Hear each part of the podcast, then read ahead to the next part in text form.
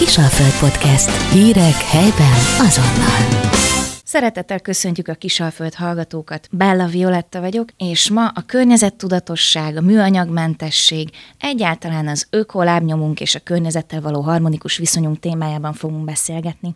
Vendégem Konc Nóra, a Muszáj Természetvédelmi Egyesület elnöke, akit biztos, hogy a környéken nagyon sokan ismernek már különböző magcserékről, táborok kapcsán, vagy akár a tudatos vásárlók által kezdeményezett ökokör vezetőjeként. Szervusz Nóri! Szervusztok, köszöntöm én is szeretettel a hallgatókat. Köszönöm a meghívást, Violetta. A Nórival nekünk is már jó régre tekint vissza a kapcsolatunk, úgyhogy tegeződni fogunk egymással. A legnehezebb kérdéssel kezdjük szerintem. Tudjuk, hogy nem mindegy, hogy magunk után a gyerekeinkre, unokáinkra milyen bolygót, milyen környezetet hagyunk itt. De mégis ez kinek a felelőssége? Elég, ha mi megpróbáljuk a magunk környezetét úgy formálni, vagy ennek föntebbi szervezeti egységeknél, vezetőknél, nagyhatalmaknál kellene eldőlnie, kinek a felelőssége a klím? Én azt gondolom, hogy ez mindannyiunknak a felelőssége, mindannyiunknak a saját szintjén, a saját környezetében kéne, erre ten, kéne ezért tenni egy apró lépést. Én nem szeretem azt mondani, hogy, hogy hát itt nincsenek meg hozzá a megfelelő jogi szabályozások, meg a gyártók öntik ránk a, a szemetet, és nem tudok semmit venni csomagolás nélkül, ö, hiszen azért meg lehet találni ezeknek az apró ö, útjait, hogy ö, mit tudok változtatni. Ö, nyilván belefeszülni nem kell annyira kell változtatni, ami így belefér az életünkben.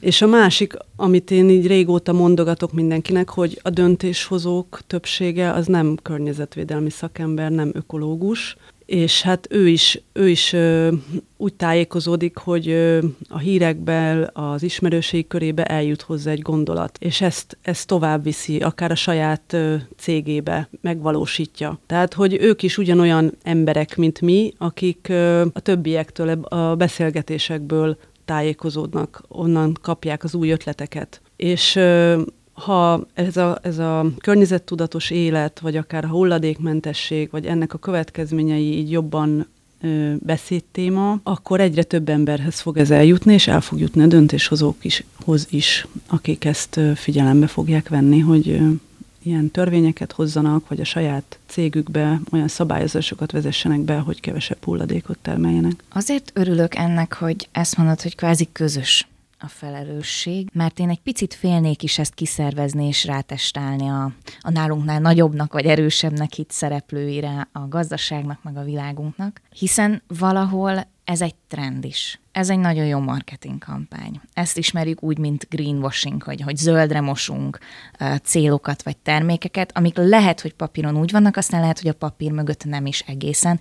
Pont ugye itt a, a beszélgetésünk előtt egy picit szomorkodtunk azon, hogy Győrnek a jelenlegi egyetlen csomagolásmentes boltja is úgy tűnik, hogy bezárt, tehát a vásárlóközönség nem biztos, hogy fennbírta tartani. Tehát hogy szép, szép a látszat, vagy szép az, hogyha ez elfként a cégeknél ott van, vagy jelen van, de az fontosabb, hogy tartalom legyen, és lehet, hogy a, az ebben nem annyira érdekelt, vagy gazdasági szereplőként nem érdekelt magánemberek, lehet, hogy őszintébb és tartalmasabb lépéseket tudnak talán tenni. Igen, valahogy én is így gondolom, hogy nem szabad bedőlni sok mindennek. Itt beszéltünk egy másik nagy cégről, akinek a palaszjára rá van írva, hogy hasznosíts újra. Ez, ez egyrészt azt gondolom, hogy ők próbálják ránk tolni a felelősséget, amit, amit nem szabadna hagynunk. Másrészt pedig ez az a cég, ami a legtöbb hulladékot termeli. Tehát, hogyha mondjuk egy hulladékválogatóba, vagy akár egy tengerparton összeszedik a szemetet, és megnézik, hogy melyik honnan származik, akkor több mint a fele ö, ettől a bizonyos cégtől származna, és hiába hirdeti ő magát, hogy ezek újra hasznosítható csomagolások, valójában nincs ez teljesen megoldva. Mert hogy mekkora része hasznosul egyáltalán újra a hulladékunknak, vagy hogyha most éppen a műanyagmentes július kampány kapcsán beszélgetünk, akkor pontosítsuk is a műanyagokra. Mit tudsz abból, amit mi összegyűjtögetünk, összetaposgatunk, lekupakolunk, vagy most éppen nem lekupakolunk, annak hány százaléka az, ami aztán újra előáll új termékként? Hát a ott kell kezdeni, hogy a műanyag az egy, nem egy egyszerű dolog, az nem, nem egyféle műanyag van, hanem a legtöbb terméknek az alján van egy kis háromszög, amiben számok vannak, és ez mutatja a típusát, ugye lehet PET, PVC, polietilén, fóliák, stb. stb. Nem mindegyik újra hasznosítható, én ezt most nem részletezném, a neten erről rengeteg anyag van. Ö, a, a PET palack, amivel legtöbbet találkozunk, és ugye ezt szorgalmasan visszük is a, a szelektív kukákba, ami nagyon helyes, de azért azt tudni kell, hogyha egy PET palack elindul ezen az úton, hogy bekerül a, a, az újrahasznosítás folyamatában, akkor körülbelül a 80%-a lesz granulátum, a, a többi az hulladék, ugye le kell róla mosni a vegyszert, például a, a címkének a vegyszerét, illetve hát a szelektálással is nagyon sok feladat van, mert hogy nem csak a PET kerül bele ezekbe, illetve az újrahasznosítható hulladékok kerülnek bele ezekbe a gyűjtőedényekbe, hanem minden más is, tehát a kommunális szemét, illetve olyan műanyagok, amik, amik nem újrahasznosíthatóak, például a, a polisztirol, az, az sajnos nem újrahasznosítható, azt nem szabadna a szelektív kukába dobni. És mm, tehát ha visszatérünk a PET-hez, akkor akkor egy-egy ilyen palacknak körülbelül a 20-25 százaléka, ami regranulátumból készült eredetileg, és a többi, a 75-80 százalék az új, új granulátum, tehát új alapanyagból van. Tehát mindössze a negyede az, amit Igen. mi gondos szelektálgatással, hozásvívéssel, szelektív kukába téve el tudunk érni. Igen, ugye ennek az egyik oka az, hogy az összes forgalomba lévő palacknak ilyen 10-15 százaléka az, ami végig tud menni ezen a szelektív újrafelhasználási folyamaton. A többi az valahol máshol végzi valami másik szeméttelepen. Aha, tehát nem csak az a baj, hogy nem tud több lenni az aránya a regranulátumnak a PET palackban, hanem hogy nem kerül be elég ö, ilyen palack a szelektívbe. Tehát Igen. valójában, hogyha mi pontosabban szelektálnánk, vagy kevesebbet szórnánk ide-oda ki a világba, akkor ezáltal nőhetne ez a százalék. Igen, bár mondjuk technika, én úgy tudom, hogy technikailag ö, nem megoldott még az, hogy 20-25 százaléknál több legyen a regranulátum benne. Viszont azt gondolom, hogy van rengeteg olyan palack, amiben egyáltalán nincsen regranulátum, csak így az arányokat tekintve, tehát valószínűleg, hogy sok olyan palasz van, ami új, teljesen új alapanyagból készül. Illetve hát nem csak palasz, mert most már rengeteg más dolog készül pedből és szemben ezzel más anyagok, az üveg, a fa, a papír, erről tudod-e, hogy mennyivel jobb arányban tudnak hasznosulni? Én most láttam egy táborból képeket, ráadásul bölcsisek voltak, mm. nagyon büszke voltam rájuk, hogy ilyen piciként ilyet már lehet, akik ott házilag a bölcsi udvaron láttam a napfényt, meg a kis csillogó szemeket, papírból összeszabdalva, éppen új papírt készítettek, új papírt mm. öntöttek, ha fogalmazhatom így. Nagyon jó, és azt gondolom, hogy már bölcsibe el kell ezt kezdeni. A, a papírnak is sokkal jobb az aránya, mint a, a műanyagoknak. Ugye ott is a festékek, meg a, például a, a tetrapakkos dobozoknak a, a rétegei miatt van ö, veszteség, de, de sokkal jobb, mint a műanyag, és a, ami viszont nekem nagy kedvenc, hogy az üveg és az alumínium az egy az egyben újra hasznosítható. Tehát egy sörös dobozból egy másikat lehet csinálni. Ugyanígy egy befőttes üvegből ö, lehet egy másik ugyanakkor a befőttes üveget csinálni.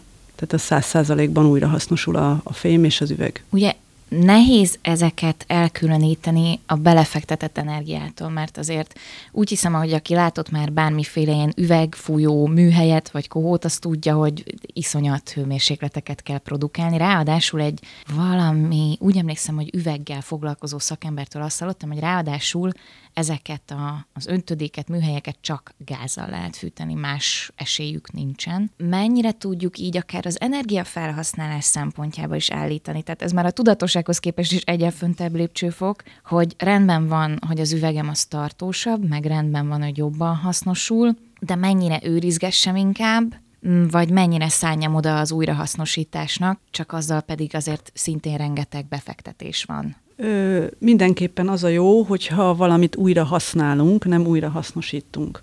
Ugye ez az a, az a különbség, hogy az újrahasználat, amikor megtöltöm újra a befőttes üveget, vagy akár egy más funkciót keresek neki, anélkül, hogy összetörne, az újrahasznosítás pedig az, amikor anyagába hasznosul, bedobom a szelektívbe, és utána elmegy a gyártósorra, és lesz belőle egy új üveg, ami egyébként azt gondolom, hogy még mindig kevesebb energia, mint hogyha új alapanyagból kvarchomokot bányásznak valahol valami tengerparton, és akkor azt abból gyártanak üveget. De hogy mindenképpen a, a sokkal jobb, hogyha újra használunk ö, dolgokat. Én, és ugye ebben nagyon ö, jó terep, hogyha ha helyi termelőktől vásárolunk. Ö, sokan nagyon szívesen visszaveszik a lekváros befőttes üvegeket. Én a mézeshez rendszeresen úgy megyek, hogy akkor viszem a régi üvegeket neki, sőt, ami mondjuk vettem ö, a boltba valami savanyúságot ugyanakkor a üvegbe, azt is elviszem neki, és akkor ő ezt meg tudja tölteni újra mézzel. És hát a, az út is sokkal rövidebb, hiszen csak egy pár kilométert kell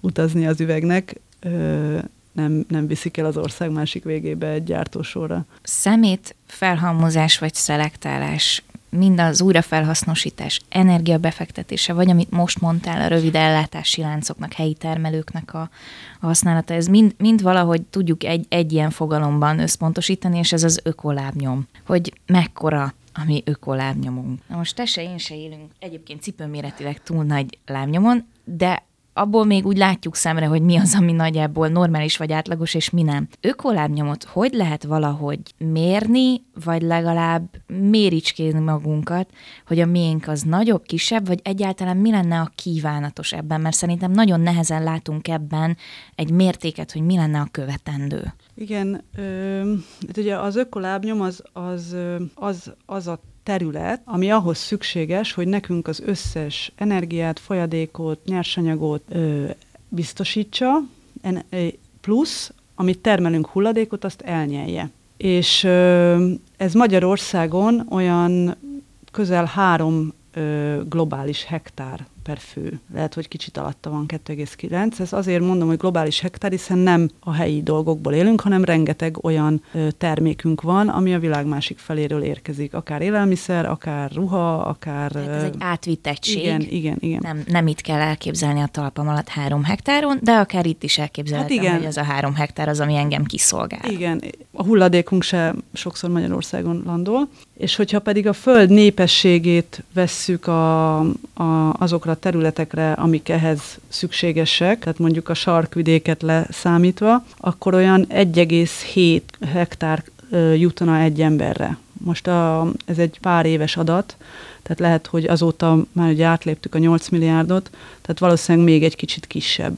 Kiszámoljuk, hogy a Föld hasznos területeire ből mennyi jutna a lakosságra, akkor körülbelül 1,7 hektár jut egy emberre globálisan, ami ugye sokkal kisebb, mint amennyit mi itt Magyarországon használunk, és mi még azt mondjuk magunkról, hogy mi nem is a fejlett nyugathoz tartozunk, nem, nem feltétlenül gondolja mindenki azt, hogy mi egy jól léti állam vagyunk. És hát ez, ezen kellene csökkenteni, ami nyilván mivel vezetékes áramot, vezetékes gázt használunk, illetve ezért ezért ez az a pont, ami egyénileg elég nehéz lecsökkenteni. De apró lépéseket tudunk itt tenni, és hát fel lehet, vagy el lehet gondolni olyan ö, dolgokon, hogy ö, mondjuk honnan jön az élelmiszerünk. Tehát amit mi vásárolunk, azzal, azzal mit támogatunk. Mondjuk támogatjuk azt a szántóföldi gazdálkodást, ahol, ahol folyamatosan degradálják a termőréteget, és állandóan műtrágyával pótolják. Vagy azt mondom, hogy akkor keresek egy helyi gazdaságot, aki, ha nem is biotermesztést folytat, de, de hogy a saját kis területén muszáj megújítani mindig úgy a talajt, hogy ő ott több évig tudjon termelni. És akkor a helyben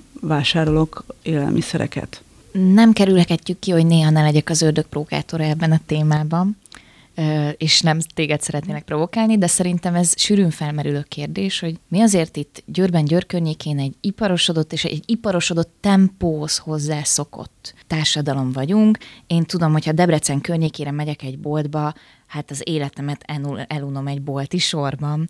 Azt érzem, hogy a postástól kezdve az üzletvezetőnet mindenki itt sokkal-sokkal gyorsabb, az életünk egy, egy túlhajtottabb tempóban van. És azt gondolom, hogy nagyon sokan szeretnének egyébként tudatosabban élni, csak még termelőhöz el kellene menned 5-höz, 6-hoz, hogy beszerezd a magad élelmezési portékáját meg a családodét, addig berohansz egy multiba, és megoldott fél óra alatt, amire lehet, hogy egyébként egy napot kellett volna szánnod. Te viszont ebben már rutinosabb vagy. Hogyan lehet ezt a rászánt időt és energiát valahogyan csökkenteni? Mert úgy hiszem, hogy rengeteg embert ez ijeszt vissza attól, hogy elkezdje ezt az utat. Ö, igen, abszolút egyetértek veled, hogy Győr az egy iparváros, de hát itt is ugyanúgy emberek élnek, és hát azért a Kisalföldön elég sok termőtalaj van. Tehát a, azt tudom mondani, az ele, amit az elején is, hogy itt vissza kéne térni, vagy igényt kell terme, teremteni arra, hogy, hogy legyen kisgazdaság a környező falvakba, akik ezt ö, ö, mondjuk be tudják hozni Győrbe, a piacra, akkor ahol én élek, ott is van már ilyen piacpont, ahol mindig más termelő ö, árulja a portékáit. Ö, az internet ebben nagyon nagy segítség, tehát hogy, ö, hogy ö, lehet rendelni gazdaságoktól, és akkor ö, bizonyos napokon van az átvételi ö, alkalom, amikor ö, akár többféle élelmiszert is tudunk vásárolni egy helyen. És igen, ehhez egy picit át kell szervezni az életünket, de hát pont ez a lényeg az egészben, hogy ahogy most él az emberek többsége, az nem fenntartható. És egy picit ö, meg kell állni, és nem a múltig rohanni, hanem, hanem elmenni egy, egy termelőhöz, elmenni a szomszéd utcába, elmenni a szomszéd faluba, venni valamit. És igen, ez talán tényleg egy picit több idő, de, de közben ott van az a hozadéka is, hogy itt azért személyes kapcsolatok vannak, nem csak a lecsipogtatom saját magamnak, tehát még a pénztárossal se váltok pár szót, hanem, hanem van egy emberi oldala is, ami viszont szintén azt gondolom, hogy, hogy kell ahhoz, hogy az emberiség fennmaradjon, mert hogy az ember az egy szociális lény, nem, nem, nem egy biorobot, ami, ami mm, föl kell reggelbe megy dolgozni, bevásárol, és utána beül a valami képernyő elé. Tehát, hogy e, ez sem fenntartható, de ez már talán egy másik podcastnek lehetne a témája. Hogy... Igen, ez egy társadalmi látlelet. Igen. És mennyivel drágább a te tapasztalatod szerint, vagy akár olcsóbb a helyi termelők portékáját beszerezni? Hát ez mindig egy érzékeny kérdés, hogy most fizetek többet, vagy hosszú távon fizetek többet. Most, fizet, most vásárolok olyat, aminek mondjuk a vitamin tartalma sokkal jobb, és ö, nem merítem ki a szervezetem azzal, hogy ö, olyan terményeket veszek, ami most vásárolok olyan terményt, amiben van elég ö, vitamin és ásványi anyag a saját magam, a szervezetem jól létéhez, vagy ö, később veszek meg egy halom vitamint a patikába, és azzal turbozom fel magam. Vagy akár már vagy, fizetem ki gyógyszerekre, meg az egészségügyben. Igen, igen. Én azt gondolom, hogy mindenkinek ezt kéne mérlegelni, hogy most, most, most, most legyen olcsóbb, most legyen jobb, vagy legalább a saját életébe ebbe a, a megadatott, nem tudom, 70-80-100 évbe tudunk egy picit előre gondolkodni. Kicsit már itt érintetted ezzel a fölkelünk, bemegyünk dolgozni, aztán fogyasztunk és lefekszünk, és ezzel az előre gondolkodás gondolattal is. A, fog, a fogyasztás az önön magában egy, egy gonosz fogalom? Ez az, ami megrontunk? Ez az, ami a klímánkat aláássa? Vagy lehetne ezt máshogyan is csinálni? Ö, nagyon jó kérdés. Én azt gondolom, hogy én zoológus végzettségű vagyok természetvédelmi ökológia szakirányon, hogy egyedül az ember az a faj, aki úgy termel hulladékot, hogy ez nem tűnik el, nem bomlik le. És az ember az az egyetlen faj, aki mára eljutott oda, hogy ha túl használ egy területet, akkor annak nem lesz rövid időn belül következménye. Tehát ha nézünk egy természetes élet, életközösséget, mondjuk egy akár egy hazai tölgyerdőt, és ott ö, túlszaporodnak mondjuk az őzek, akkor az ö, egy-két év alatt annyira lerágja az egész erdőt, hogy el, elpusztul az egész, és az őzeknek el kell onnan menni. És az ember az egyetlen, aki már olyan szinten van, hogy ö, tudja máshonnan pótolni, tud a szomszéd erdőből behozni növényeket, hogy maradjak az őzes példánál. És ez az, amit elfelejtünk, hogy ennek ugyanúgy következménye van. Tehát akkor a szomszéd erdőt is tönkreteszem. És nincs, ö, nincs ö, megújulásra idő, nincs energia. Pont ez, a, ez az ökolágnyomnak is ez a lényege, hogy mivel nagyobb területet használunk, mint amennyi jutna nekünk itt a Földön, ezért, ezért már a következő élőhelyünket is elpusztítjuk gyakorlatilag. Tehát ha az őzes példával élek, akkor a, a szomszéd és a másik szomszéd erdőt is elhasználtam. És ugye ennek jönnek a következményei, hogyha ha nincs ott erdő, akkor a csapadék is elfolyik onnan, változik a klíma, melegszik, és egy, siva, egy kopár sivatag, vagy egy degradált terület lesz belőle. És az emberek azok gyakorlatilag ugyanezt, ugyanezt csináljuk. Egész úgy hiszem valahova odafut vissza, hogy mi emberek mit érzünk szükségletünknek. És hogyha most csak a sokszor cáfolt meg kritizált maszlói piramishoz nyúlok vissza, akkor mondjuk az állatoknak ott egy pár alsóbb rétege van legyen meg a szükséges élelmiszer, a biztonságos élőhely, náluk nem tudom, hogy mennyire lejátszik az érzelmi biztonság, de hogy a csúcsa az önkifejezés, az egészen biztos, hogy nem játszik a, az életközösségeknek az életében különösebb szerepet. Nem láttam még őzet festeni, vagy DJ zenét kreálni, vagy verset írni. Nem lehet-e, hogy az embernek ez a fajta pluszkultúrája, az önkifejezés adja valahogy ezt, hogy mi nekünk a szükségleteink is többek, mint mondjuk egy állatkának. És ez ennek vannak negatív mellékhatásai, mint hogy igen, benne vannak a műanyagok például a termékeinkben, vagy nem túl rendes anyagú festékkel festünk. Tehát nem lehet, hogy ez valami természetes, hogy az állatvilágnál egyel föntebb vagyunk, kommunikálunk, kultúránk van, alkotunk, és ezért a szükségleteink is mások és bonyolultabbak. De biztos, hogy ezzel van összefüggésbe, de a, a szükséglet az biztos, hogy szükséglet, vagy csak egy a, az ipar, a fogyasztói társadalom által az arcunkba tolt ö, igény, amiről azt, mond, azt gondoljuk, hogy kell nekünk, és közben meg nem. Én most például a saját ö, családunkban vagyok ezen a, az eszköz csökkentésen.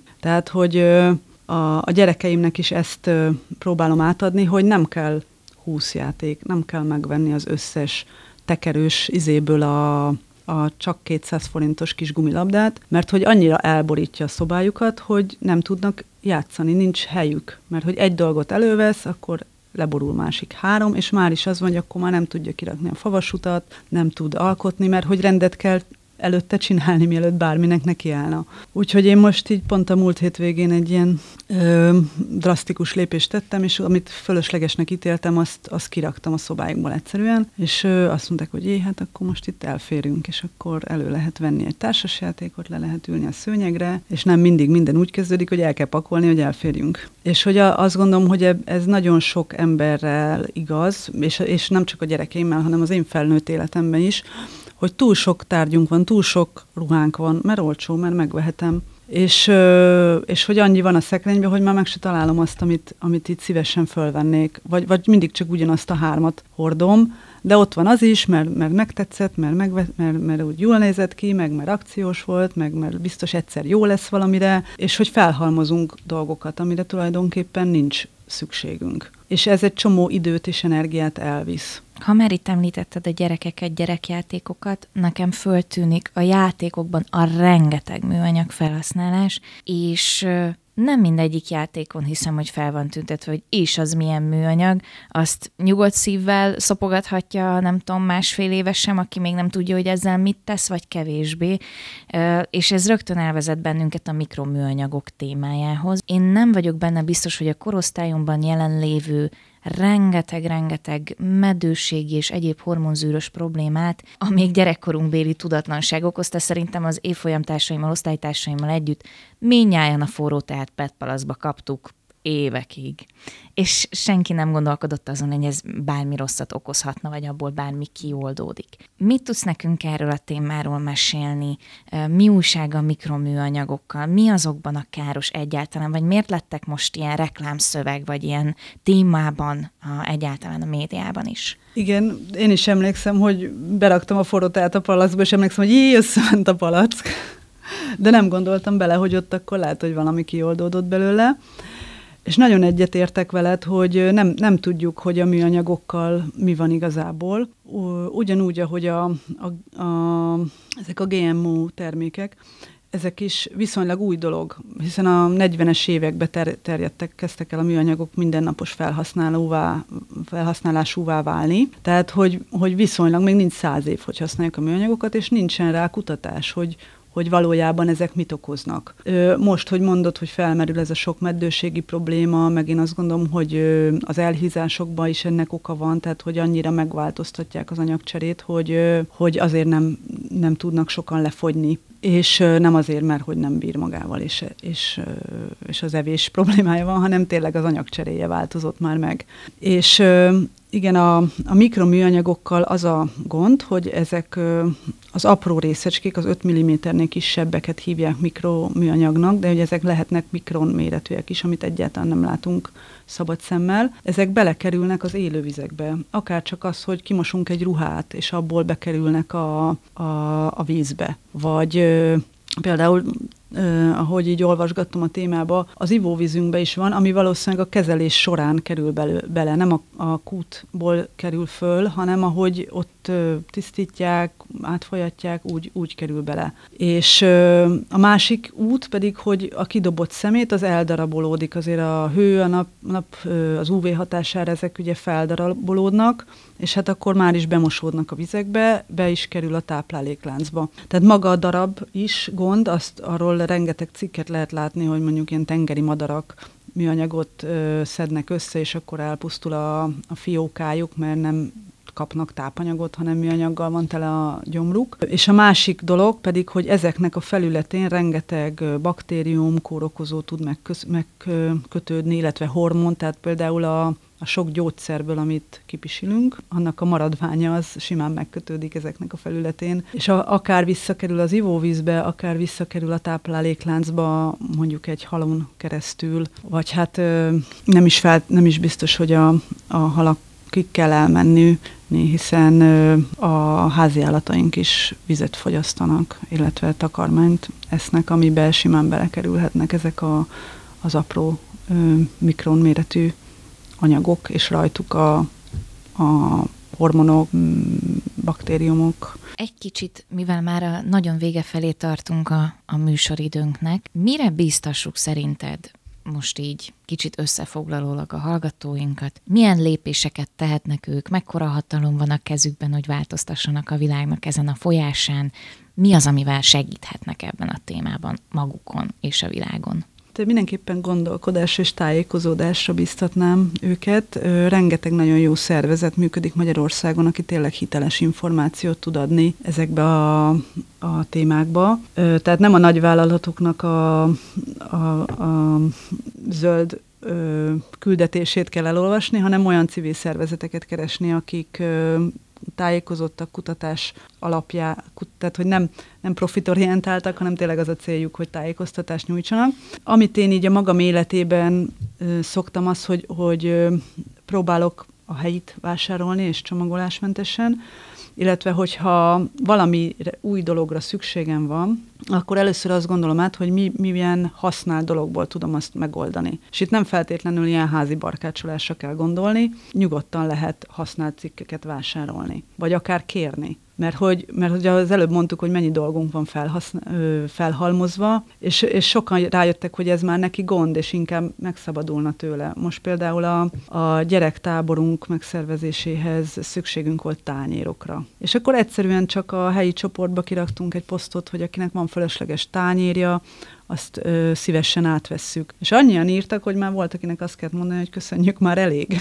és hogy most akkor ott van 20 gyereket simán meg tudunk etetni. És itt nem is a költségről van szó, hanem arról, hogy ö, nem egy új dolgot vásároltam meg, aminek újra van egy lábnyoma, amit újra szállítottak, vegyszereket használtak hozzá, energiát, időt tettek bele abba, hogy azt előállítsák. Hanem egy olyan dolgot használunk, ami, ami amúgy csak valahol porosodik, elfekvőbe van, és akkor előbb-utóbb a hulladékudvarba végezni. Mentsük meg a kallódó dolgokat. Hát valahogy így, de hogy ne azon gondolkodjunk, hogy itt van ez a tárgy, és úristen, mire használhatnám, mert akkor abból nagy valószínűséggel újra csak egy ilyen fölösleges dolog lenne, hanem azon gondolkodom, hogyha szükségem van valamire, azt milyen már létező dologból ö, tud, tudnám megoldani. Reméljük, hogy sikerült a hallgatóinknak tippeket és bátorítást, meg némi információt is átadnunk itt a műanyagmentes júliusnak kicsit itt a közepén, vagy farvizén, és reméljük, hogy minél többen bátorodnak meg arra, hogy kisebb vagy nagyobb lépéseket, de a maguk háztartása, a maguk élete mentén tegyenek egy újabb lépést a minél hulladékmentesebb és minél műanyagmentesebb élet felé. Így legyen. Köszönjük hallgatóink figyelmét, viszont hallásra! Köszönöm szépen a beszélgetést, viszont hallásra. Kisalföld Podcast. Hírek helyben azonnal.